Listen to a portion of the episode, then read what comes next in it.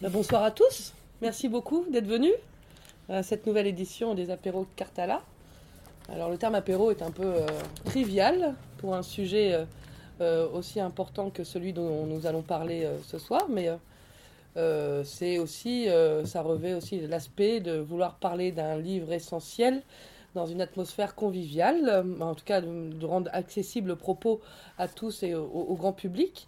donc ce soir, nous allons présenter Des morts en guerre, rétention des corps et figures du martyr en Palestine, de Stéphanie Abdallah. Stéphanie Abdallah, vous êtes historienne, politiste, anthropologue, chercheur euh, spécialiste du Moyen-Orient. Vous êtes chercheur au CNRS, César EHESS.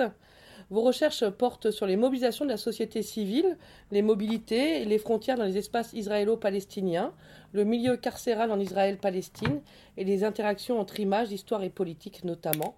Et vos travaux surtout prennent en compte la dimension du genre.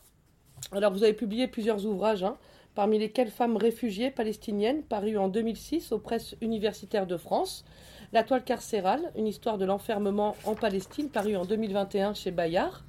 Alors justement, euh, cet ouvrage, Des morts en guerre, rétention des corps et figures du martyr en Palestine, est un peu la, suite de, l'ouvrage La toile carcérale, une histoire de l'enfermement en Palestine.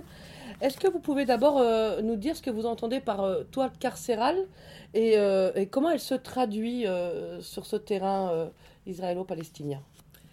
Oui, alors en effet, ce livre s'inscrit dans ce, dans ce prolongement et la toile carcérale, c'est euh, je l'ai défini comme à la fois euh, la réalité d'incarcération massive, donc puisqu'on estime que depuis 67, en cumulatif, on a 40% des hommes qui sont passés par euh, la détention, des hommes palestiniens qui sont passés par la détention, donc, donc à la fois cette réalité des incarcérations massives et en même temps une, une virtualité en fait, une détention suspendue, c'est-à-dire en gros la possibilité d'être incarcéré par tout un arsenal juridique en fait qui, permet potentiellement d'incarcérer quasiment euh, la majeure partie de la population à partir de l'âge de 12 ans euh, pour des motifs ayant trait à différentes formes d'engagement, euh, de manifestations jusqu'à l'appartenance à parti politique et puis plus loin évidemment des actions armées ou des attentats. Donc du coup, euh, donc en fait la toile c'était cette, euh, cette dimension voilà, de la suspension et en fait qui fait peser aussi sur les territoires euh, une inquiétude quant à la possibilité d'être incarcéré et au-delà d'être incarcéré d'être arrêté. Parce qu'évidemment entre le nombre de personnes qui sont réellement incarcérées et le nombre qui sont arrêtées on a un nombre beaucoup plus important.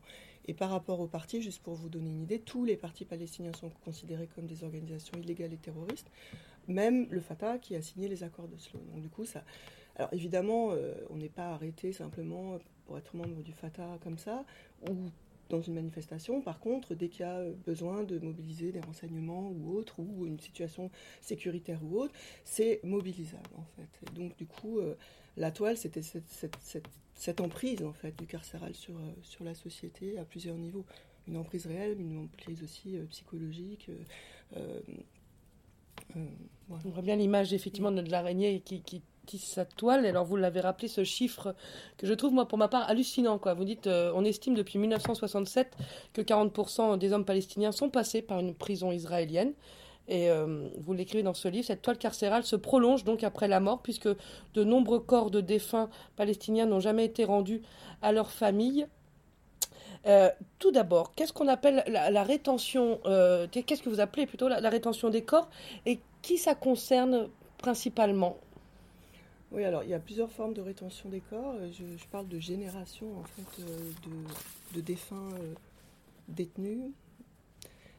donc en fait, au départ, il s'agit plutôt de, personnes qu'on appelait des, disparus, hein, parce que c'était dans le contexte de la, dès la révolution palestinienne, à partir de 65, on va dire, il y a eu des, incursions à partir de la diaspora palestinienne, du Syrie, de la, du Liban, de la Jordanie, des actions armées et des personnes aussi qui étaient originaires de la Cisjordanie et de Gaza. Et donc ce sont donc les fédaïnes souvent euh, qui s'infiltraient euh, et qui, euh, qui mouraient au combat. ensuite, donc on a donc cette génération-là. Donc là, il y a des Palestiniens, mais il y a aussi des Libanais, peu, des Jordaniens, des Syriens, avec une majorité évidemment de Palestiniens. puis on a aussi ensuite tous les différents épisodes en fait des personnes détenues au moment de la première intifada, puis au moment des accords d'Oslo, pendant la période où les partis religieux ont conduit des, attaques. Mais alors, donc il y a toute une génération, on va dire jusqu'en les années 2000, toutes ces premières générations que j'ai distinguées, euh, qui sont détenus dans euh, ce qu'on appelle les cimetières des nombres, euh, ou que les Palestiniens appellent les cimetières des nombres, et que les Israéliens appellent les cimetières pour les morts ennemis. Donc, ceux qui sont décédés avant 1994, avant l'autorité, sont diversement disparus, je dirais, parce qu'il y a tout un système de recherche de ces corps aujourd'hui. Euh, mais à partir du moment où l'autorité palestinienne arrive, ils sont plus disparus. C'est-à-dire qu'on sait qu'ils sont euh, amenés euh, dans ces cimetières, dans ces cimetières des mondes. Donc ça, c'est toutes ces générations, à partir de 2006 et surtout de 2005, où il y a un renouvellement de la politique de détention des corps, de 2015, pardon, au moment du petit soulèvement, où on a un renouvellement de la détention des corps. là, ils sont plutôt gardés à la morgue, donc à l'Institut médico-légal de, de, Tel Aviv euh, euh, donc ils sont gardés à la morgue, donc avec quand même l'idée de les rendre dans une temporalité plus courte. Euh, bien que on a, quand même des corps qui sont détenus depuis 2016, donc ça fait quand même une période quand même déjà assez longue, à la morgue donc, et que dernièrement, il y a une politique de renvoyer les, certains corps dans les cimetières des nombres. Pourquoi? Parce qu'il y a aussi eu des plaintes à la Cour suprême. Il y a énormément de pétitions qui sont faites auprès de la Cour suprême israélienne sur ces questions. Et qu'il y a eu un jugement qui a été rendu en 2019 qui a demandé à ce que. Euh, euh, qui a validé la détention des corps d'un côté, mais qui en même temps a insisté sur le respect de la dignité euh, des morts. On en parler, oui. Voilà. Et du coup, la dignité suppose donc un ensevelissement digne. Et du coup, ça a justifié le fait de les renvoyer dans les cimetières des nombres plutôt que de les garder à la mort. Mais ça n'a pas concerné tout le monde, ça a concerné des gens dont on pensait qu'on pensait garder longtemps, et donc principalement des membres du Hamas, puisqu'il y a une dimension transactionnelle euh, et d'oppression avec le Hamas. Mais évidemment, euh, pour les familles, euh, voir retourner les corps au cimetière des nombres, c'est plutôt l'idée de, de, quelque chose qui va s'éterniser. D'autant, tu pouvez nous rappeler pourquoi on appelle ça le cimetière des nombres? Oui, alors parce que euh, parce qu'il n'y a pas de nom euh, sur, euh, sur, les, sur les tombes, enfin les tombes qui ne sont pas vraiment des tombes d'ailleurs. Et, et, donc il y avait des, au début il y avait quasiment. Hier vous dites au début en fait les nombres étaient, les nombres après. C'est-à-dire qu'au début il n'y avait même pas vraiment de nombre. Après ce qu'on sait c'est que les corps étaient un peu mis comme ça. On, pense qu'il y avait des formes un peu de petites fosses communes ou, ou de corps diversement euh, mis, mais je pourrais revenir un peu aussi là-dessus parce que c'était pas forcément une politique complètement pensée non plus au départ. Hein. Euh, et, ensuite, effectivement, à partir du moment où il a commencé à avoir des requêtes, et il y a eu reconnaissance de la détention de ces corps, et ça c'est 94 et pas avant. Euh, du coup, il y a eu un comité militaire qui a été chargé d'enquêter, suite à des pétitions toujours. et du coup, là, des, des, des, numéros ont commencé à être, à, être, à être mis, et du coup, voilà, cimetière des noms, des numéros. Et c'était une de mes questions que vous avez un peu répondu tout à l'heure. Une de mes premières questions, c'était finalement, donc vous dites, hein, le, sort des morts palestiniens est ignoré finalement avant les accords d'Oslo de 1994. Euh, et est-ce que cette rétention des défunts palestiniens est une politique choisie par Israël dès 1967 Est-ce que c'est une politique, je vais dire pas volontaire, mais est-ce que c'est choisi? Est-ce que c'est fait exprès? Oui, alors déjà, je pense que bon, ça commence, oui, à peu près 67, mais finalement, ça commence à partir du moment où il y a des incursions, à partir de la Révolution. Bon, après, vu que c'est 65, on, est à peu près dans les mêmes, dans les mêmes dates. On n'a pas de date euh, précise, hein, on est dans les années 60. Euh, donc, non, pas forcément euh, au départ. Bah, il y a plusieurs choses. Il y a le fait que beaucoup venaient de la diaspora. Mm. Donc, déjà les autorités israéliennes déjà se considéraient sans interlocuteur politique, l'OLP n'étant pas un interlocuteur politique. Donc il y, avait, il, y a eu des accords d'échange avec les pays alentours dans le cadre des, différentes guerres, notamment la guerre de 67, 73, etc. Il y a eu des échanges, et même avant, euh, avec l'Égypte, avec la Syrie, avec le Liban, il y a eu des, échanges de dépouilles, etc. Mais là, euh, ils se considéraient sans interlocuteur. Euh, et, moi, j'ai travaillé aussi à partir des archives du Comité international de la Croix-Rouge, et on voit quand même qu'il y a des, euh, les démarches qui sont faites par les familles, euh, par exemple du Liban, qui vont voir les responsables de l'OLP et ne peuvent pas être transmises euh, en Israël. Mais on, on, voit aussi les autorités israéliennes qui parfois essayent essaye de rendre des corps quand même, c'est arrivé, euh, notamment en, passant par les autorités libanaises, en tout cas ce que j'ai trouvé dans les archives. Mais les autorités libanaises, à ce moment-là, refusent en fait, parce qu'elles disent euh, ce ne sont pas nos ressortissants et elles ne veulent pas non plus attester du fait qu'il euh, y a une lutte armée qui s'organise à partir de leur territoire. Donc c'est une question politique. En tout cas, c'est ce qu'on trouve dans les archives. Donc il y a le fait que il y a ce, déni en fait d'interlocuteurs politiques qui fait que on ne sait pas trop comment, par quel biais rendre les corps. Bon, c'est pas c'est pas la seule chose. Il y a aussi parce qu'il y a aussi des gens qui, étaient dans les territoires. Donc ceux qui étaient dans les territoires euh, occupés, euh, eux en général, ils faisaient des démarches en fait, les familles. Euh, alors comme elles pouvaient, ça dépend, par les maires, par des députés, par par des avocats, etc. Mais cette idée de ne pas avoir l'interlocuteur politique, elle est quand même plus loin. C'est-à-dire qu'à un moment donné, il n'y avait aucune reconnaissance de l'autre d'une certaine manière. Et donc, pas vraiment nécessité de s'occuper de ces corps. Donc c'est à la fois une négligence institutionnelle, un racisme institutionnel, une non-reconnaissance politique, qui fait que bon, ces corps étaient mis là, mais la manière dont ils étaient justement un peu jetés dans ces, dans ces lieux, euh, et quelques cimetières civils montrent qu'ils pensaient vraiment que personne ne, les réclamerait. Enfin, il y a une totale... Euh, donc voilà, c'est une sorte de bricolage euh, jusqu'à une certaine période. Et, d'ailleurs, il n'y avait même pas d'enregistrement, en fait. C'est qu'à partir de 76, c'était un département de la police qui s'en occupait jusqu'en 76, c'est qu'à partir de 76 où ça passe à l'armée, et donc à son département d'identification et d'inhumation, et euh, sous l'autorité du rabbinat, qui commence petit à petit à, tenir une forme de registre. Avant, on n'a aucun registre. Euh, par contre, c'est une politique qui s'est affirmée avec le temps, et aujourd'hui, elle répond à des lignes politiques beaucoup plus claires punition collective pour empêcher d'autres actions. Euh, alors, avec plutôt effet contraire, mais bon, ça c'est autre chose. Euh, et puis, euh, alors, les troubles, la question des troubles à l'ordre public, etc., qu'on retrouve d'ailleurs dans la manière dont les attentats, les, les personnes euh, qui ont commis des actes de terrorisme en Europe ou en France, par exemple. Hein. On voit que les enterrements, euh, pareil, sont très encadrés, euh, la nuit, au petit matin, sans famille, etc. Donc avec cette idée du trouble à l'ordre public, le fait de ne pas vouloir attiser des, comment dire, des sentiments nationalistes lors des funérailles, etc.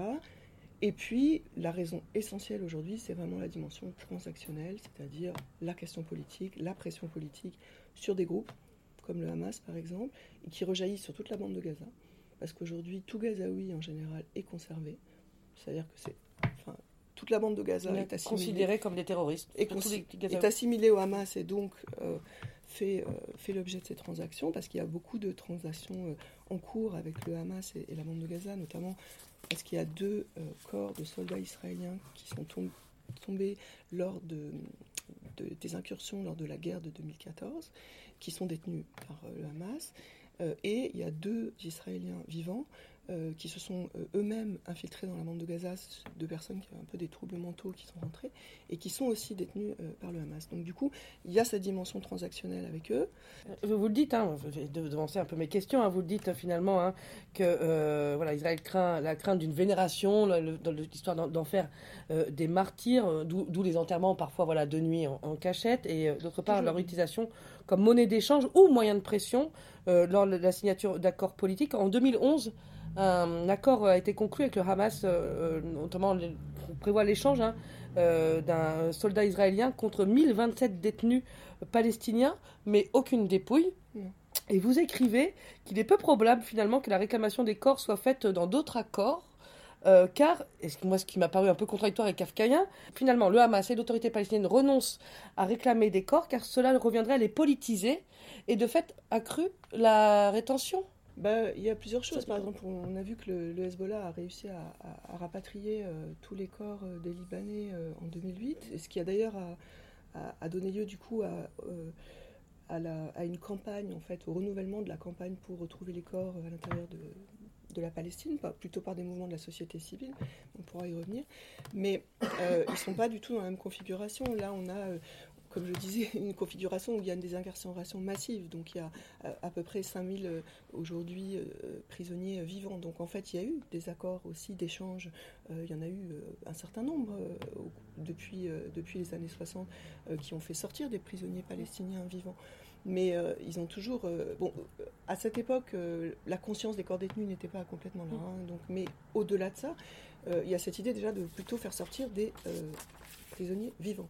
Et vu l'état, enfin, je veux dire, enfin, on va dire le l'emprise du carcéral d'un côté, c'est-à-dire qu'il faut d'abord faire sortir des vivants. donc, euh, euh, et d'ailleurs des vivants qui ont souvent été échangés contre des Israéliens, pour le coup, qui eux étaient décédés. Euh, donc il y a ça, et il y a aussi le fait que il y a une volonté de ne pas politiser, en effet, cette histoire des corps détenus, et de, donc, parce qu'elle est prise en charge aujourd'hui par elle a été un peu prise en charge euh, au moment des accords d'Oslo euh, par, la future autorité palestinienne, mais ça j'y reviendrai.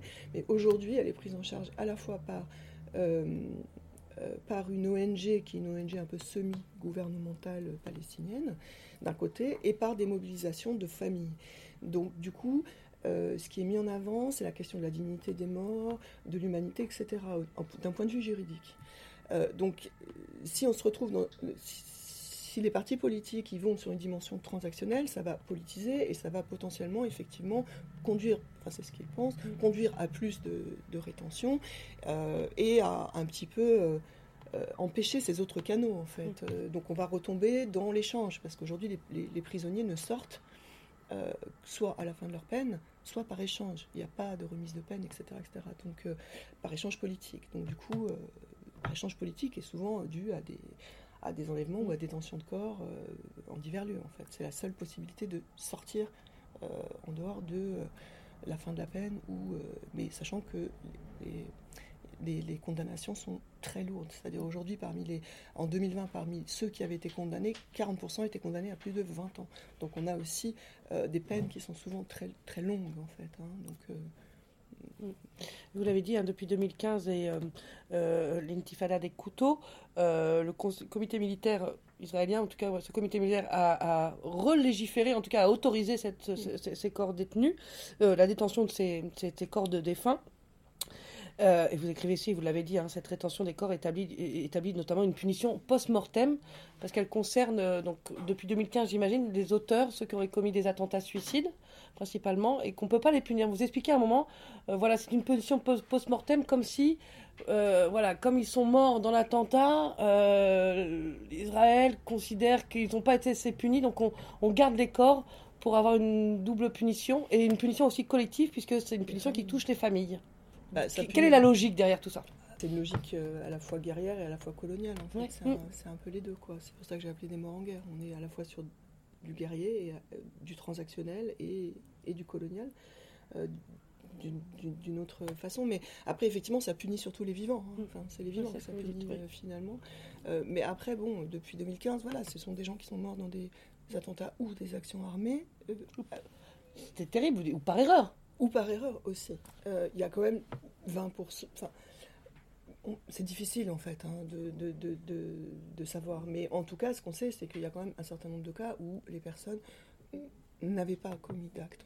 On estime à 20% les personnes qui ont été tuées pendant le petit soulèvement euh, qui n'avaient pas euh, commis d'actes, semble-t-il, ou d'actions armées.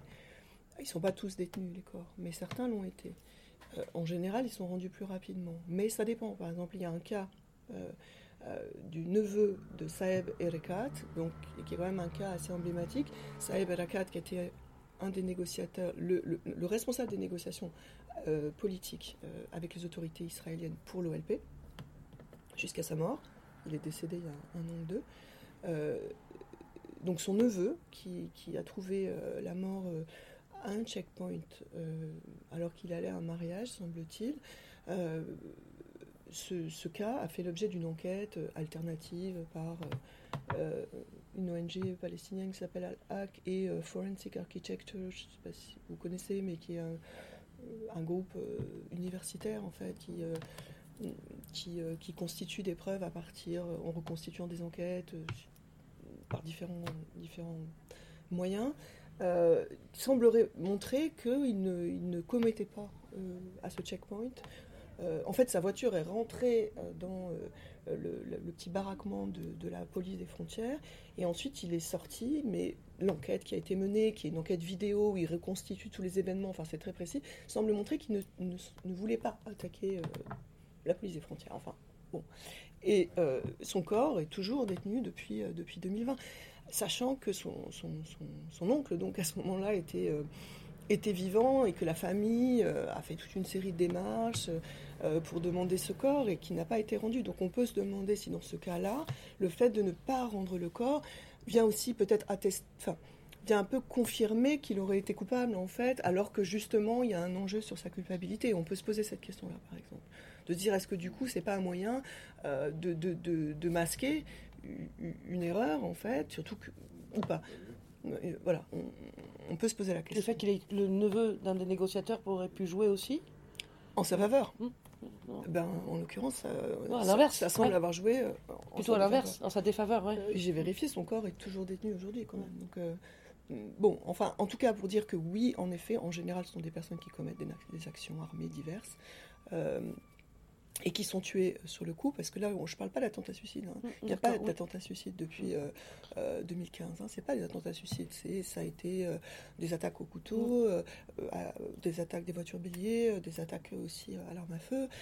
Aujourd'hui, ce sont des groupes, des petits groupes militaires. Alors, il faut quand même distinguer. Il y en a qui sont, qui sont à l'œuvre, on va dire, comme aujourd'hui, plutôt même si on a vu euh, des attentats à Jérusalem il y a très peu de temps, il y a dix jours, mais qui sont quand même plutôt à l'œuvre euh, en Cisjordanie, euh, de la période du petit soulèvement où ça se focalisait sur Jérusalem. ce qui n'est pas la même chose quand même en termes de... Enfin, en termes de, justement par rapport à la question de, l'occupation, ça ne représente pas la même chose, c'est-à-dire attaquer des cibles qui vont être à qui vont être dans euh, en Cisjordanie, c'est pas tout à fait pareil d'un point de vue de la logique d'une action armée que aller faire un attentat, par exemple, à Jérusalem-Ouest. C'est bon, plus ou moins important, si je peux. Mais au-delà de l'importance, je pense que d'un point de vue, euh, enfin, je veux dire, de qu'est-ce, d'un point de vue d'une légitimation qui peut ou ne pas être faite d'actes armés par les groupes eux-mêmes, ça se situe pas au même, au même endroit. Alors, euh, euh, malgré hein, toutes les stratégies euh, mises en place hein, pour la rétention des classes, les familles, hein, surtout les frères et les pères, les hommes surtout, mm. s'attellent à retrouver les corps de leurs proches pour les enterrer dignement. est-ce, qu'on peut dire que sans l'appui des ONG palestiniennes et israéliennes, il est plus difficile pour les familles d'agir pour retrouver les corps? Bah, il y a eu des périodes, quoi. C'est-à-dire qu'au début, on avait une non-reconnaissance totale, en fait. Donc, mm. personne ne savait où étaient ces corps, en fait. les, les autorités ne transmettaient pas aux familles euh, le fait que les corps avaient été pris, euh, qu'ils étaient donc euh, donc voilà, on a toute une, une, histoire en fait de, de, ces mobilisations, etc. Et c'est vrai qu'elles sont elles, se sont renouvelées à partir de 2008, justement suite au retour des corps par, par le Hezbollah. Et là, effectivement, c'est une une ONG, une semi-gouvernementale, mais une ONG, enfin, en tout cas appuyée par, le, par l'autorité palestinienne, mais une, ONG euh, qui, euh, qui, qui, s'est chargée en tout cas de toute la mobilisation concernant les cimetières des nombres. Euh, ensuite, ce sont des comités de famille par rapport à ceux qui sont à la morgue. Au moment du petit soulèvement, ce sont des comités de famille qui se sont peu à peu organisés ensemble et qui ont distingué leur cause de celle des cimetières des nombres pour la bonne et simple raison que ça on, comprend bien que ça ne relève pas du tout finalement de la même chose, ni de la même euh, possibilité aussi de retrouver les corps, parce que pour les corps les plus anciens, il y a toute la question de, des recherches ADN, etc. Enfin, c'est extrêmement complexe. Euh, pour les corps les plus récents, euh, c'est plus simple d'une mmh. certaine manière. Donc du coup, ils ont bien voulu scinder les, deux choses. Donc, ben, c'est quoi un comité de famille, c'est-à-dire qui, qui, peut un comité populaire, un comité de famille, bah effectivement, du collectif, euh, des avocats qui prennent ça en charge de manière euh, gracieuse. Euh, L'ONG, c'est pareil, en fait. C'est une manière aussi de pouvoir porter les cas dans les tribunaux, enfin, devant la Cour suprême, en fait, hein, essentiellement. donc, oui, effectivement, c'est une capacité. Hein. Individuellement, c'est plus, compliqué, même s'il y a eu des pétitions de, très longue date. portées notamment, surtout au départ, par une ONG israélienne, à Moquette, puisqu'à ce moment-là, il n'y avait pas l'équivalent. Enfin, en tout cas, ils avaient peut-être plus de possibilités de, de, de, de, faire des pétitions qui soient euh, entendable à la Cour suprême. Mais il fallait que ce soit une famille qui soit derrière. C'est-à-dire que l'ONG est le. Enfin, c'est toujours au nom d'une famille, en fait. Hein. C'est-à-dire que l'ONG ne peut pas, elle, se constituer euh, euh, partie dans, ça. C'est au nom d'une famille que l'ONG porte le cas et apporte ses, euh, ses moyens juridiques, etc. Mais vous écrivez quand même un moment qu'il vaut mieux peut-être qu'il est plus facile qu'on fait appel à une ONG israélienne pour les familles, hein, qu'elles ont, elles sont davantage entendues par la justice parce que cette ONG israélienne a plus accès aussi hein, au, droit qui est plus facile. Et euh, on va venir justement sur la question de la Cour suprême. Hein, vous dites, on parle souvent d'Israël, comme je sais pas si c'est toujours le cas, comme la seule démocratie euh, du Moyen-Orient. Des fois, certains disent ça. C'était avant 2010 sûrement. On évoque la dignité des morts euh, paraît comme à chacun à tous comme finalement euh, euh, un principe fondateur hein, de toute civilisation. Dans ce contexte, quel est le rôle de la Cour suprême israélienne dans le combat des familles, justement? Est-ce qu'il y a cette valeur de... Est-ce que c'est une importance pour la Cour suprême israélienne de défendre justement cette dignité à la mort, cette démocratie qui sous-entend l'égalité pour tous, même si le terrain est miné? Bah, Bon, ce qu'on voit, c'est que effectivement, les le premier retour de corps des cimetières des nombres suite à une pétition à la Cour suprême, c'est 2009. Euh, euh, voilà, et que depuis, ça a permis un certain nombre de retours. Euh, ça concerne moins les corps qui sont à la, à, la, morgue, parce que là, on est sur quelque chose de beaucoup plus. qui est beaucoup plus géré encore, je pense, en termes. Enfin, par le gouvernement, par les militaires, militaires par les ministres au-dessus et tout, ce qui concerne moins les cimetières noms. Mais en tout cas, euh, c'est cette question de la dignité des morts qui est mise en avant, qui fait partie des lois fondamentales israéliennes. Par contre, on peut donc qui, qui, qui, fait euh, qui permet en fait euh, et les premiers retours ont été liés au fait que les parents étaient très âgés et que donc les avocats ont plaidé la cause humaine, humanitaire, du fait qu'ils allaient décéder sans avoir enterré leurs enfants. Et c'est ce qui a permis des premiers retours en fait. Hein. Euh, donc oui, euh, à la fois, euh, elle fait valoir ce type de... Mais c'est ce, type d'argument et pas, par contre pas du tout les, les autres arguments qu'on pourrait trouver dans le droit international et qui sont encore un peu complexes aussi. Mhm. Mais parce que... Enfin les autorités israéliennes ne reconnaissent pas une situation d'occupation en Cisjordanie, etc. Donc c'est pas du tout sur ce terrain-là qu'elle va. Euh, en même temps, la, Cour suprême est assez ambivalente et en général, pour tout ce qui a trait un peu à l'occupation, etc., elle, elle évite en général de mm. prendre des positions. Donc elle a une position un peu ambivalente, comme lorsqu'elle a fini par statuer en 2019, après avoir hésité. Après, il y a eu plusieurs, euh, plusieurs décisions qui se sont un peu contredites, etc. Bon, elle a fini par statuer sur, sur la, le droit euh, des autorités israéliennes à garder ses corps. Mais elle a demandé à ce que l'ensevelissement soit digne. Donc voilà. Mais on peut euh, légitimement se poser la question avec les atteintes qui sont aujourd'hui faites euh, à la justice, hein, avec les nouvelles lois qui sont passées, notamment qui attaquent la Cour suprême. Euh, on peut quand même légitimement se poser la question de donc quel effet ça va avoir? Et, et, ça peut vraiment en avoir, puisque tout ce qui a, trait déjà à la déchéance de nationalité ou de résidence euh, des personnes qui sont condamnées euh, pour euh, terrorisme et qui reçoivent de l'argent de l'autorité palestinienne. Cette précision est en fait juste pour, éviter que ça touche des Israéliens juifs, en fait, cette déchéance aussi.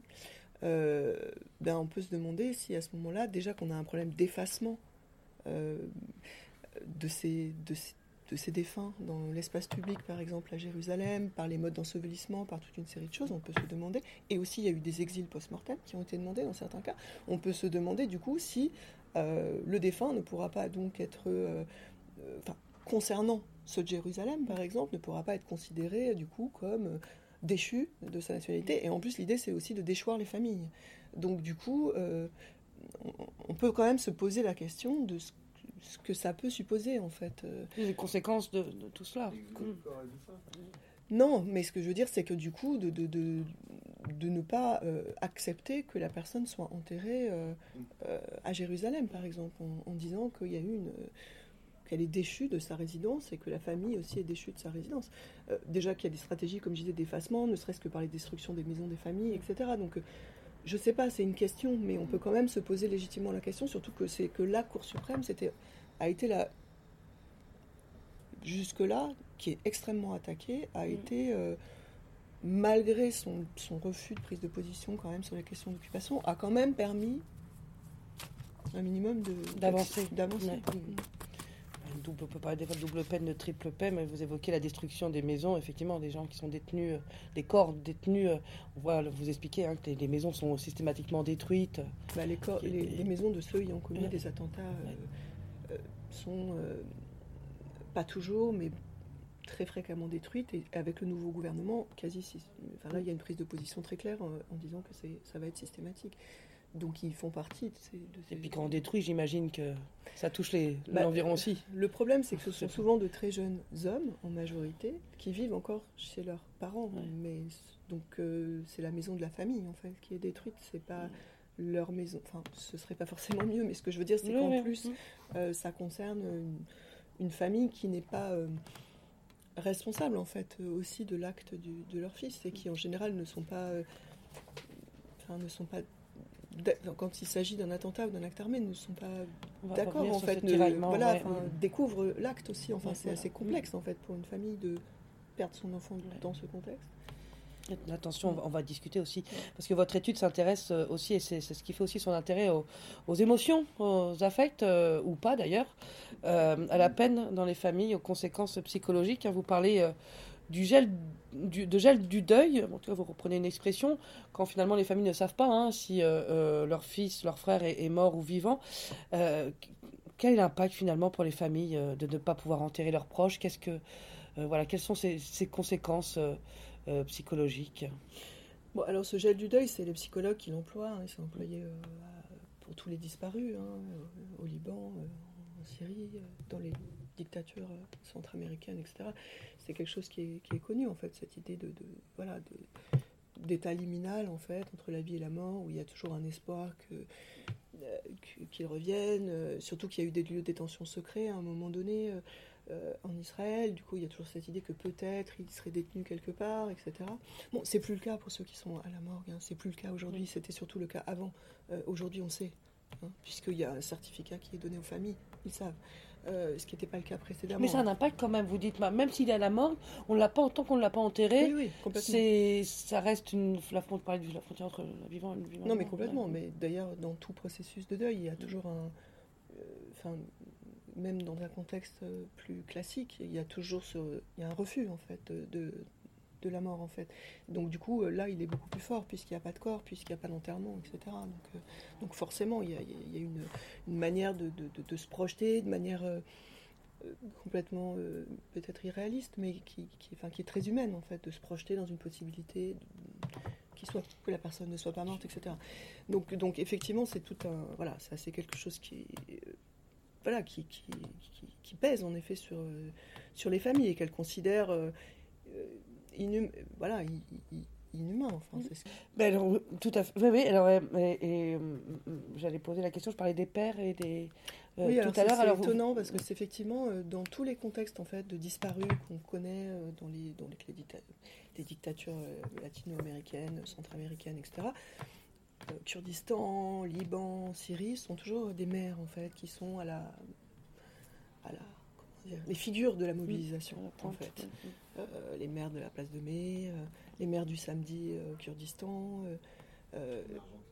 en Argentine, les mères de la place de mai, voilà. Donc c'est toujours des femmes. Et, et, là non, ce sont des hommes. Alors c'est soit des familles, c'est-à-dire qu'il y a des, des, manifestations où on voit hommes et femmes,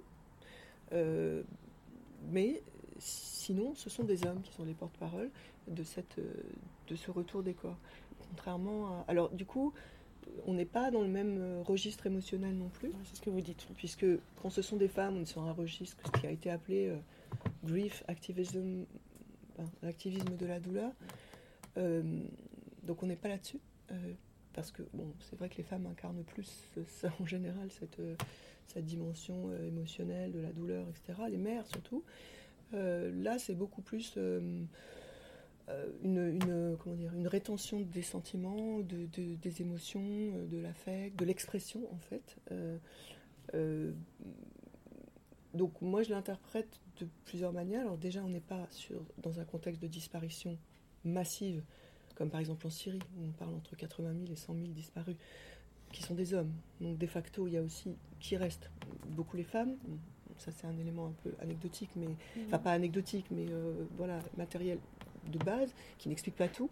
Mais, mais je pense que sinon c'est l'état de la conflictualité euh, entre euh, les deux sociétés.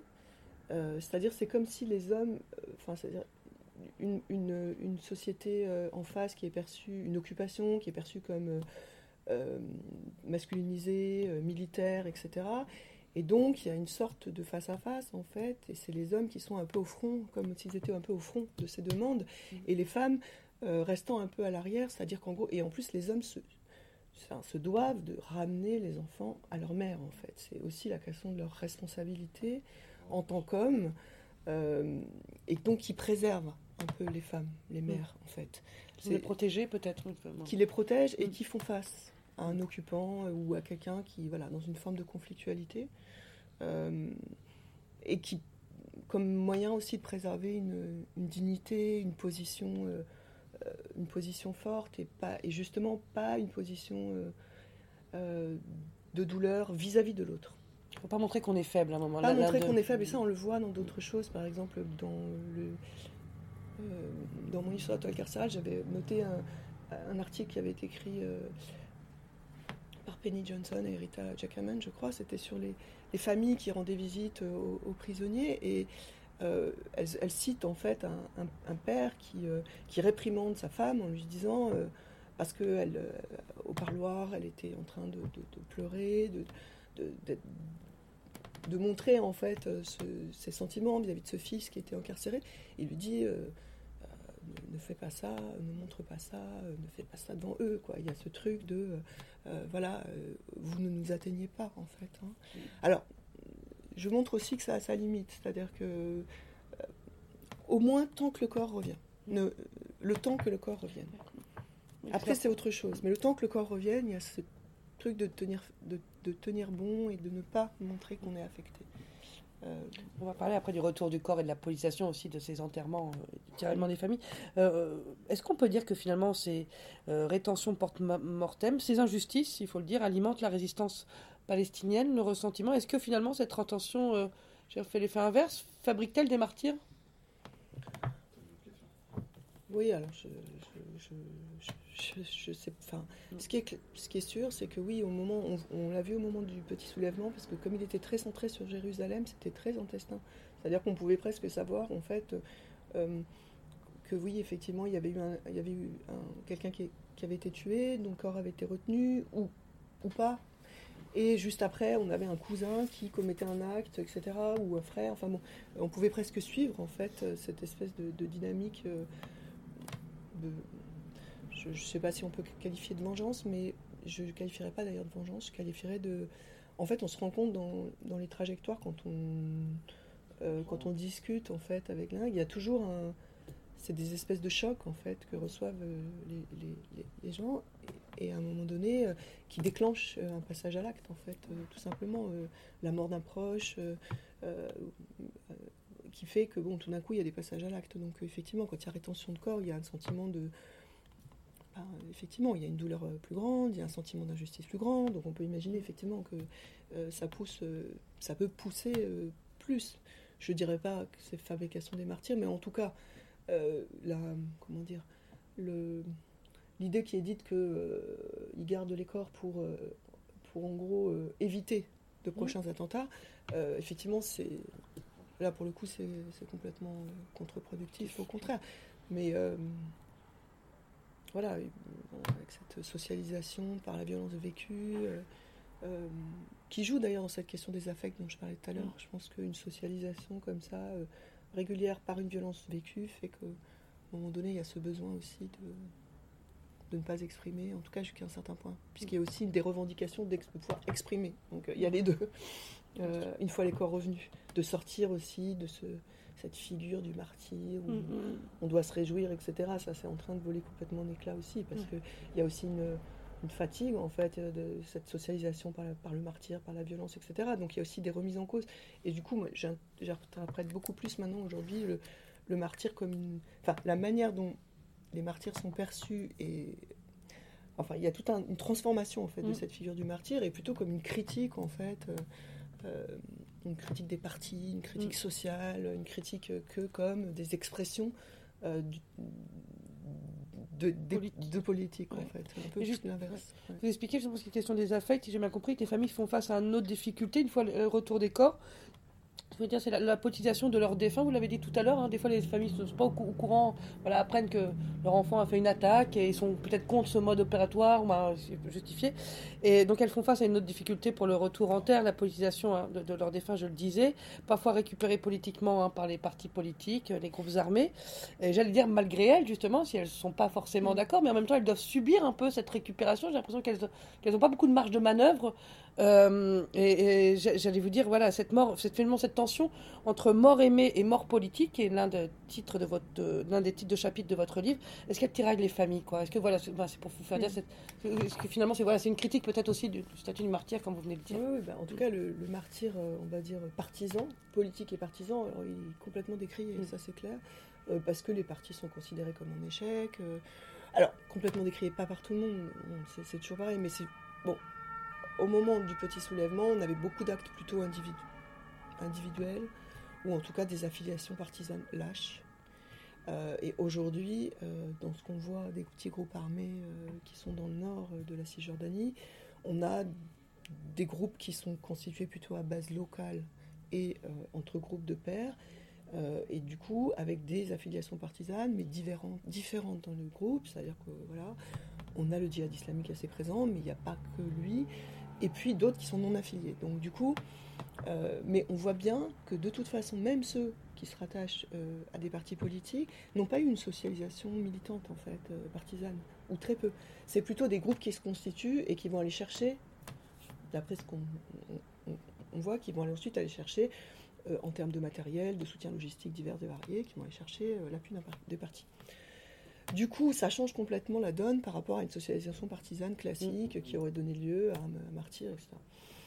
Euh, et puis, euh, je pense que justement, là aussi, euh, les, les- les familles revendiquent aussi leur mort, en fait, par rapport à... Mm. Parce que ce qui se passe, c'est que les partis, ça dépend des partis, mais enfin, jusqu'à il y a peu, les partis étant complètement décrédibilisés, peu capables d'agir, bon, le Hamas et le djihad islamique étant ceux les plus capables d'agir, on va dire, mais peu capables d'agir, du coup, ils allaient revendiquer des martyrs qui n'étaient même pas euh, les leurs. C'est-à-dire qu'il y a plusieurs partis qui vont revendiquer un même martyr et qui se pressent euh, vis-à-vis chez les familles pour euh, mettre le drapeau, et, du coup ça c'est remis en question.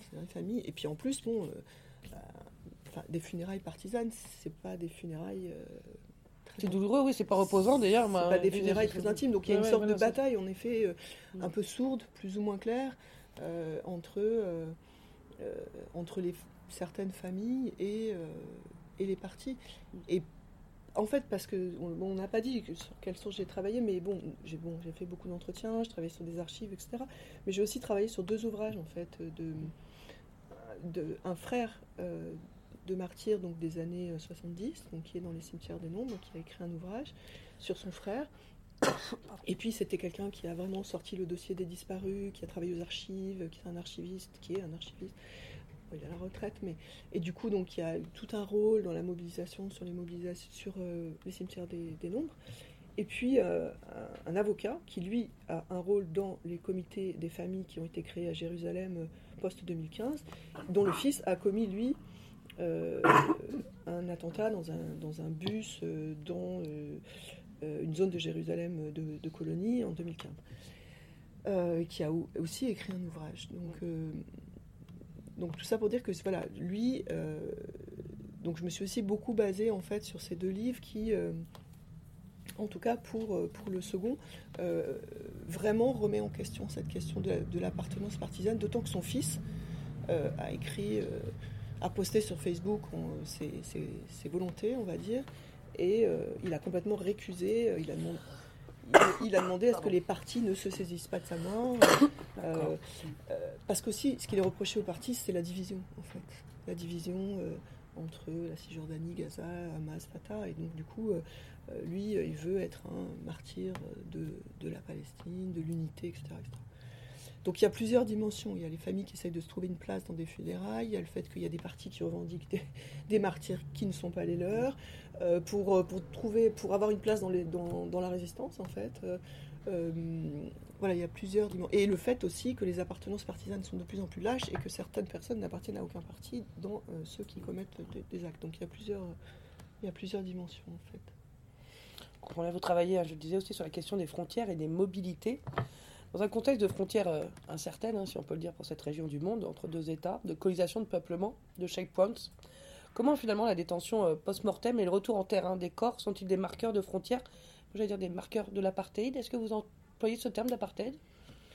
Bah, Il m'arrive de l'employer, je ne l'ai pas employé dans ce, dans parce que voilà, ça me semblait pas. Euh, enfin, c'est pas ça qui me qui m'a, enfin, qui, voilà, qui, me permettait de mieux comprendre en tout cas la situation. Maintenant, on peut l'employer euh, par ailleurs parce que bon, si on considère d'un point de vue euh, plus juridique hein, sur la Convention internationale de l'apartheid, bon, bah, effectivement, euh, traitement considéré comme à la fois discriminatoire et inhumain, etc. Bon, on peut rentrer là-dedans, mais enfin, c'est pas le sujet du, mm. du, livre parce que ça, c'est une argumentation plus juridique et politique qui est tout à fait légitime, hein, mais, mais en tout cas là, c'était pas le sujet. Euh, donc, la euh, notion de frontière et de marqueur, quoi. C'était ça qui me semblait. Là. De ségrégation, presque. Bah, c'était juste, c'était aussi pour montrer qu'en fait, selon là où vous vivez, euh, déjà pour commencer, vous n'avez pas du tout la même. comment dire, vous allez pas force, les corps vont pas être retenus de la même manière. Si vous êtes jérusalémite, gazaoui, si jordanien, la manière dont les corps vont être rendus ne va pas être la même. la manière dont les ensevelissements, les enterrements vont avoir lieu ne sera pas la même. Euh, donc c'était pour montrer en fait que finalement euh, euh, ça, marquait aussi toute une série de frontières et en plus il y a une dimension quasiment individualisée puisque la manière dont le corps revient ou le corps est regardé dépend de là où vous vivez, mais aussi effectivement de l'acte commis, mais aussi de la famille et de toute une, série de critères qui sont largement individuels, de l'état de tractation entre, entre vous, entre les autorités et la famille, entre le fait si vous êtes gazaoui ou pas. Enfin bon. Et donc, du coup, c'était aussi pour. Euh, par exemple, ça dépend même pas des mêmes ministères. Si vous êtes mm. jérusalémite, vous dépendez euh, du, ministère de la Sécurité intérieure. Si vous êtes, euh, vous dépendez du ministère de la Défense. Donc, du coup, ils n'ont pas forcément les mêmes politiques de retour, etc. Et du coup, c'est pas du tout pareil parce que quand, quand, vous, quand vous êtes dans les territoires, quand vous êtes hors Jérusalem, Gaza ou Cisjordanie, euh, les corps sont remis au checkpoint. Mm. Euh, donc c'est euh, la commission des affaires civiles palestiniennes qui récupère les corps, ou les ossements pour les plus anciens, qui les met dans un cercueil, qui met un drapeau, enfin qui, qui, qui crée ce que, en reprenant le travail de Valérie Robin Acevedo, un mort ordinaire en fait, qui enveloppe aussi la mort en fait pour les familles, et qui ensuite, ce qui n'est pas du tout le cas pour Jérusalem, ce qui n'est pas du tout le cas pour Jérusalem où les corps sont directement remis aux familles et, qui doivent euh, aussi, euh, euh, les enterrements doivent avoir lieu tout de suite, les corps détenus à la morgue étant rendus à un moment congelé, enfin il y a toute une série de choses. Et en plus, les exils post-mortem, par exemple le refus qui est enterrement à Jérusalem, c'est pas fréquent, mais c'est arrivé, ne concerne, concerne Jérusalem, beaucoup, beaucoup moins la Cisjordanie ou, ou, Gaza il euh, n'y a pas de destruction de maisons à Gaza aujourd'hui, puisque les autorités israéliennes ne s'aventurent pas euh, euh, là-bas. Donc en fait, cette question des mobilités post-mortem, des retours, est complètement différente selon les lieux où vous vivez. et la possibilité même de revenir est complètement différente selon toute une série de critères. Et c'est des critères qui sont très semblables aux critères que l'on trouve dans, de ce qui, dans ce qui, comment dire, ce qui fait les peines en partie. Mmh. C'est-à-dire, moi j'ai mis ça vraiment en lien. Euh, avec euh, euh, la manière dont les peines dépendent aussi de votre capacité de mobilité et donc sont aussi une manière de gérer les frontières. Donc en fait, on, retrouve ce même type de, de mécanisme. C'est-à-dire que... la volonté d'effacement est évidemment beaucoup plus forte à Jérusalem, par exemple. Mais bien qu'elle existe aussi ailleurs, mais différemment. Concernant cette rétention des défunts, ces ensevelissements à la hâte, hein, comme on a vu, euh, la maltraitance aussi des corps, vous venez de l'évoquer à l'instant, certains corps ont été rendus congelés, et la personne en l'occurrence, vous racontez, vous racontez hein, a refusé le corps. Certains corps ont été retrouvés dans d'étranges positions, parfois les organes prélevés. Est-ce qu'on peut parler de guerre, ou du crime contre l'humanité, ou du moins de, de d'humanité La question des corps, euh, qui étaient rendus congelés. Bon, mais il y, a eu, il y a eu refus de ces corps par les Mm. Jérusalemites. hein, donc voilà, il y, a eu, y a eu plein de pétitions, etc. Donc maintenant, c'est plus le cas. Ils sont sortis de la morgue suffisamment tôt avant de les rendre pour qu'ils puissent être enterrés. Parce que comme il faut qu'ils soient enterrés tout de suite, ben, du coup, ben, euh, il n'y avait pas le temps euh, pour les Jérusalemites, en tout cas, de, euh, que ces corps soient décongelés pour pouvoir faire les, soins post-mortem, etc. Par rapport à ce que vous mentionnez sur, les organes, etc., bon, alors ça, c'est tout un truc, mais qui, qui n'a plus cours. hein. C'était jusqu'en 2005, et ça n'a pas concerné que les Palestiniens, c'est-à-dire que la, le, l'Institut médico-légal de Abu Ghbir, euh, donc de Tel Aviv, a été mis en cause, et il y a eu des preuves, puisque euh, pour euh, euh, prélèvement de tissus, surtout, de cornée, peut-être parfois d'organes, mais concernant les Palestiniens, je ne pense pas, parce qu'il y a des conditions médicales qui ne sont pas forcément réunies, sur, des, sur des corps, mais des corps d'Israéliens aussi, de soldats, de, soldats, d'Israéliens, etc., et aussi de, Palestiniens. Mais c'était pendant une période euh, qui est allée jusqu'à 2005, euh, puisque ensuite, euh, enfin, les, personnes enfin, qui ont organisé un peu ce genre de choses ont été mis en cause, etc. Euh, mais comme je dis, ça a été reconnu pour les familles israéliennes. Ça n'a pas été reconnu pour les familles palestiniennes, qui n'ont pas forcément d'ailleurs peut-être cherché. Mais ce qui se passe, c'est que cette histoire qui, a priori, d'après ce qu'on sait, ça paraît assez clair, euh, s'est arrêtée en 2005, euh, n'a pas forcément surgi dans l'opinion publique euh, hein. euh, palestinienne à ce moment-là. Mm. Parce que les gens ne savaient pas ce qui se passait, c'est pas clair en plus, c'est pas des prélèvements. Enfin bon, c'est pas forcément évident à, à- à savoir. Mais par contre, ces dernières années, les gens en parlent énormément. Mm. Parce que ça n'a pas non plus été reconnu. Donc du coup, il y a cette espèce de, spectre, en fait, de pareil, de suspension de la possibilité que ça arrive, mais qui est lié à quelque chose de plus ancien, mais qui est reposé aujourd'hui, euh, comme une des formes de la violence, en fait. Et du coup, c'est...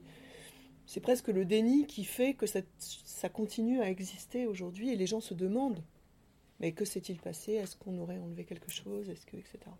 Mais D'accord. voilà, donc c'est quelque chose qui est un peu euh, reproduit. Mais ceci dit, euh, et je reprends le terme de nécroviolence qui a été euh, qui a été forgé par euh, par euh, un anthropologue, euh, Jason De Leon, euh, euh, dans un autre contexte, dans le, dans le, le contexte euh, américain-mexicain, il me semble.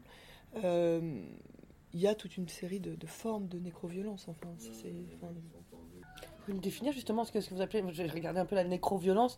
En fait, c'est aussi vous expliquer, c'est la violence qui est faite aussi, les post-mortem on l'a dit, mais aux familles, on en revient encore une fois à cette double peine. Euh, Vous dites finalement, on, on- voilà, on a fait du mal au corps et ça fait du mal aux familles qui récupèrent le corps dans cet état. euh, Oui, bah, la expliquez nécroviolence, c'est aussi, la détention, enfin, pour Ouais. commencer. euh, et ensuite, c'est euh, oui, c'est les tortures. Oui, c'est pas les, des violences post-mortem, c'est des violences avant la mort. c'est la négligence.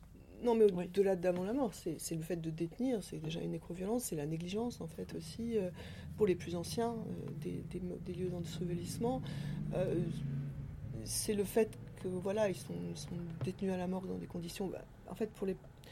enfin, pour- Pour les familles, le fait qu'ils soient, enfin, dans la religion musulmane, et il y a aussi des chrétiens, mais beaucoup, ce sont beaucoup des musulmans, il faut enterrer le corps Mm. très rapidement, dans les 24 heures, et là, en plus, ils sont congelés, enfin, donc il y a tout ça, dans des, certains retrouvés dans des positions, etc. Il y a cette histoire des corps auxquels on pense que des, des tissus ont été prélevés avant, mais euh, c'est aujourd'hui que, ça- que c'est que c'est que c'est diffusé, que c'est conscientisé, que les personnes euh, qu'on le sait en fait. Euh, euh, donc du coup, c'est aujourd'hui que cette violence est, est- est perçue et vécue en fait, même si elle a eu Agit, lieu, mais elle agit maintenant. Elle agit maintenant, même si elle a eu lieu euh, euh, avant. Donc il y a tout- toutes ces toutes, toutes ces dimensions là. Et puis bon, euh, voilà. Donc du coup, c'est ça. Enfin, c'est ce que c'est là où je je parle en fait de, de nécroviolence. Et sur la question de. La question peut-être juridique, de crime contre l'humanité, ou en tout cas, de, alors- votre dernier chapitre, c'est quand même un déni d'humanité, ça s'intitule L'humanité malmenée. Voilà. Oui, parce que, enfin bon, je- j'essaye de rentrer un peu dans. Ouais, il y a eu. Enfin, c'est- c'est un peu euh, complexe là peut-être, mais euh, enfin, il y a eu toute une. Euh, tout un procès un peu fait aux Palestiniens sur le fait qu'ils seraient dans un dolorisme victimaire, euh, qu'ils seraient dans une performance victimaire, etc. C'est un procès euh, euh, politique en fait qui dure depuis assez longtemps maintenant. Et bon, moi ce que je montre au contraire, c'est qu'on n'est pas vraiment dans un activisme de la douleur, donc ça va un petit peu mais que du coup, en fait, il y a un déni aussi de. C'est-à-dire qu'on dénie en fait, et toute expression d'émotion ou de sentiment, parce qu'il y en a quand même à certains endroits, et on, voit bien aussi parce que le cadrage international intervient, c'est-à-dire qu'à la fois on n'est pas dans un cadrage international parce qu'on n'est pas dans du post-conflit, euh, donc on n'a pas les normes qu'on voit dans le post-conflit, mais en même temps, euh, aujourd'hui, les gens qui, qui, sont mobilisés sur ces questions euh, connaissent de, mieux, de plus en plus le cadrage international de ces questions, donc la question des émotions, etc., commence à entrer aussi pas que pour cette raison, mais aussi pour cette raison. Mais en tout cas, concernant les Palestiniens, toute expression d'émotion est toujours vécue comme une, instrumentalisation des émotions. C'est-à-dire qu'ils mettent en scène leurs émotions pour ça. Euh, et bon, moi je finis par dire que, enfin, je reprends un peu Butler qui dit qu'il y a des droits différenciés au deuil dans l'espace public, mais je pense que là, ça va au-delà. C'est-à-dire que là, euh, c'est-à-dire que les familles, enfin, les gens ne seraient pas ne, ne pourrait pas euh, avoir d'émotion ou de ressenti, en fait. C'est carrément une délégitimation d'une expression en dehors d'une instrumentalisation politique de cette expression. Ce que je trouve aller assez loin quand même dans le processus de euh, délégitimation, en fait, de d'une population, en fait, mm. et de ces... Bon, donc ça, c'est un élément. Et après... Euh, c'est aussi le fait que, c'est vrai, les gens mettent beaucoup en avant, euh, donc il y a la question de se mobiliser sur euh, les droits humains, sur la dignité, mais au-delà de ça, ils mettent beaucoup en avant, je veux rester humain, être humain, etc. Donc je pense que c'est à la fois lié au cadrage juridique, mais pas seulement. il me semble qu'il y, y, a, plusieurs éléments. Je pense qu'il y, a ce déni qui leur est fait. Donc du coup, on, on touche à ce qui reste, c'est-à-dire l'humain. À un moment, il y a ça il y a effectivement l'effet aussi de, euh, de l'humanitaire aussi, hein, de, la prégnance de l'humanitaire depuis déjà la seconde intifada, des, ONG humanitaires qui ont beaucoup mis aussi en avant l'humain. Hein. Mais je ne pense pas que ce soit la seule raison. Mais je pense qu'il y a aussi le fait de, cette socialisation vécue par la violence, aussi du vécu de la violence des proches. Parce mm. que, euh, pour les familles, pour certaines, découvrir que leur fils a commis par exemple tel attentat, euh, c'est violent en fait. C'est-à-dire qu'il y a quand même enfin, une, césure en fait qui se passe à l'intérieur de la personne entre le fils aimé et le fils qui a commis certains actes, pas tous. Euh, ceux, voilà, ceux qui sont engagés dans une lutte armée un peu classique, euh, il n'y a pas tellement de questions qui se posent, c'est une lutte de résistance.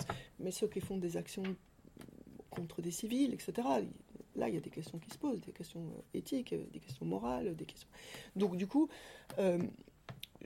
je pense qu'aussi se rester humain, c'est à la fois rester humain dans un contexte où il y a une socialisation par la violence vécue très longue, qui fait que les, que les gens ont le sentiment de se transformer. Et là, enfin, j'ai lu euh, l'ouvrage de euh, Ivana Masek, euh, s'appelle Sarajevo euh, Under Siege, qui parle de ça, qui dit qu'à un moment donné, les Sarajeviens, enfin les habitants de Sarajevo,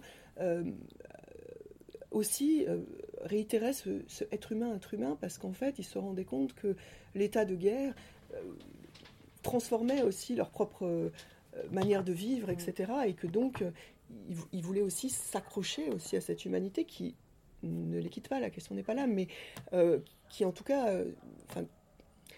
qui, qui sentait aussi malmenée par, fragilisée à la fois par la violence vécue et par exemple aussi peut-être par la violence, par exemple, exercée dans un certain contexte, par exemple, dans le cas d'un attentat d'un fils, euh, d'un attentat particulièrement violent, par exemple. Donc je pense qu'il y a tous ces enjeux, en fait. Et par rapport à ce que vous disiez, crime contre, de guerre ou crime contre l'humanité, euh, en tout cas, d'un point de vue juridique, euh, droit international, etc., bon, il y a c'est assez complexe parce qu'il y a beaucoup de choses en droit international. je ne suis pas spécialiste, je ne suis pas juriste, mais il semble en tout cas que la rétention des corps ne fait pas partie des crimes de guerre euh, et des crimes contre l'humanité. Euh, par contre, tout ce qui est, euh, comment dire, oh, euh, Ensevelissement, sauf fausse commune Non, pas ça. Désacralisation des corps, euh, profanation, euh, mutilation, etc. Oui, ça, ça fait partie des crimes de guerre, etc. Par contre, il y a toute une série d'injonctions, évidemment, des conventions de Genève sur les traitements humains des corps, sur le fait de les retourner, etc. Mais normalement, ça, c'est des. ces échanges de corps sont considérés comme des échanges entre parties, en fait. c'est pour ça que la rétention n'est pas considérée comme un crime de guerre en soi, un crime contre l'humanité. Par contre, il y a d'autres éléments du droit international qui peuvent être mobilisés par rapport euh, au mauvais traitement, par rapport... il y a toute une série d'injonctions. Après, comme je disais, le, enfin, c'est quelque chose d'assez vaste. Mais en tout cas, et en mouvement d'ailleurs. Et en mouvement. Et je suis pas spécialiste, mais en tout cas, c'est pas à proprement parler la rétention stricte n'est pas considérée comme un crime de guerre. J'avais juste euh, une dernière question à vous évoquer euh, au début du livre, hein, la méthodologie sur des terrains dits minés. Euh, et aussi votre méthodologie d'ethnographe qui donne à voir le passé, la preuve et l'enquête dans un même récit. Vous citez Jablanca. Euh, ma question est, celle-ci, elle peut paraître un peu naïve peut-être. Est-ce que c'est difficile de faire de la recherche euh, sur un terrain aussi clivant finalement que le terrain israélo-palestinien? Est-ce qu'on vous accuse des fois d'être pro-palestinienne? Est-ce que ça peut vous empêcher de faire votre travail? C'est une question que... Euh... Je sais pas trop comment répondre. Bah, disons que oui, moi je considère que c'est... Enfin voilà, je, je, je je reprenais cette idée de terrain sensible, terrain miné, etc. Bon, moi, là, moi, je pense que c'est, je considère plutôt que c'est des terrains qui sont dans des, des processus de délégitimation, délégitimation des terrains que j'ai appelés un peu illégitimes, mais c'est pas qu'ils sont illégitimes, c'est qu'ils sont dans des processus de délégitimation. Entre deux, vous dites un peu. Hein. Voilà. Et donc, du coup, ça, oui, ça peut être compliqué parce que euh, dès que vous mettez la chose voilà, à ce moment-là, on, peut vous dire que vous êtes pro ci ou ça, je sais pas. Oui, effectivement, c'est assez clivé, mais ça n'empêche pas de, faire son travail. Et je pense que, euh, enfin, voilà, on, se situe à un autre niveau. Enfin, moi, je, enfin, voilà, on fait de la recherche en sciences sociales, on a des méthodes. Euh, voilà, on, essaye de le, faire selon nos méthodes pour justement. Euh, voilà, pas tomber dans Éviter toute, toute, accusation. Oui, voilà. C'était ça ma question, tout à fait. Voilà, la recherche voilà, se place au-dessus, justement. Après, il y a beaucoup de, terrains euh, qui sont des terrains mm. euh, enfin, illégitimes ou placés dans des, dans des. Après, il y a une certaine exceptionnalité quand même sur celui-là, il faut quand même le reconnaître. Euh, bon. Ce qui est parfois. Enfin, je sais que quand on dialogue dans les sciences sociales, il y a des gens qui me disent oui, mais bon ah, il faut pas. Enfin, il y a cette espèce de débat un peu sur l'exceptionnalité ou la non-exceptionnalité, avec cette idée que euh, il faudrait pas qu'on contribue par nos recherches à créer l'exceptionnalité sur ce terrain et pas, et pas assez le comparer avec d'autres, etc. Euh, c'est vrai, je pense qu'il faut faire attention à pas tomber là-dedans, mais, euh, mais il reste qu'il y a une forme d'exceptionnalité, il me semble. C'est une exceptionnalité qui est politique, en fait, hein, et, dont il est quand même très difficile de sans départir, de, de, de, faire sans. D'échapper, enfin, il me semble, qui, est, politique, et, enfin, qui est politique, qui n'est pas que politique, qui est dans les faits, mais du coup, euh, quand même, on, enfin, on tombe un peu sur, ce, sur, cette euh, une forme d'exceptionnalité, mais à laquelle il faut surtout pas. Euh, dans laquelle il ne faut pas non plus tomber, en fait, pour pouvoir continuer à, à, à travailler ce terrain-là en écho avec euh, d'autres travaux, et ce que j'ai essayé de faire en mobilisant les travaux sur les disparus euh, ailleurs, même sur les morts euh, en migration, etc. Même si on est aussi quand même dans des échelles complètement différentes. Hein. Merci beaucoup Stéphanie Lat Abdallah. Je rappelle votre livre Des morts en guerre, rétention des corps et figures du martyr en Palestine.